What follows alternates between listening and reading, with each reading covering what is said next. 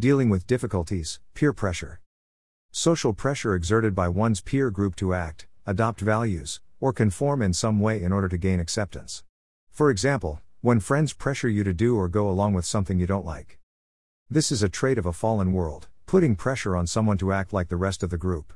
Sadly, this can also happen in churches. Coping well with peer pressure is about getting the right balance between being yourself and fitting in with your group.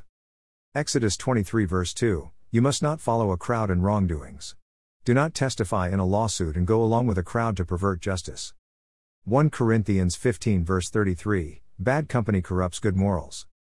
Proverbs 1, verse 10 and verse 15 My son, my daughter, if sinners, wrongdoers, entice you, don't be persuaded. V 15 My son, my daughter, don't travel that road with them or set foot on the path.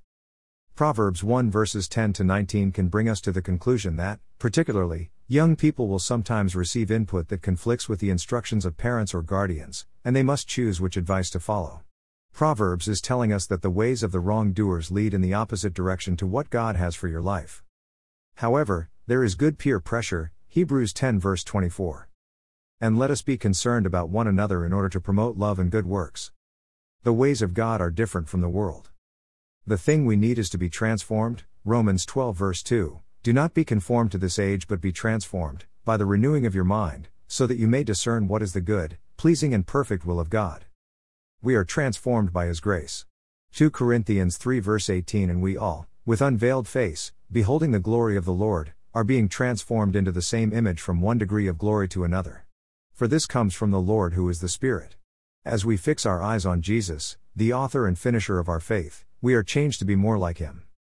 Be a leader and not a follower of people, even though you may lose a few friends, true friends understand, and should not try to manipulate.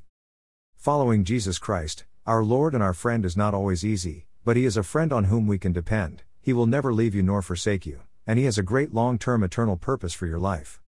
God bless. Kath.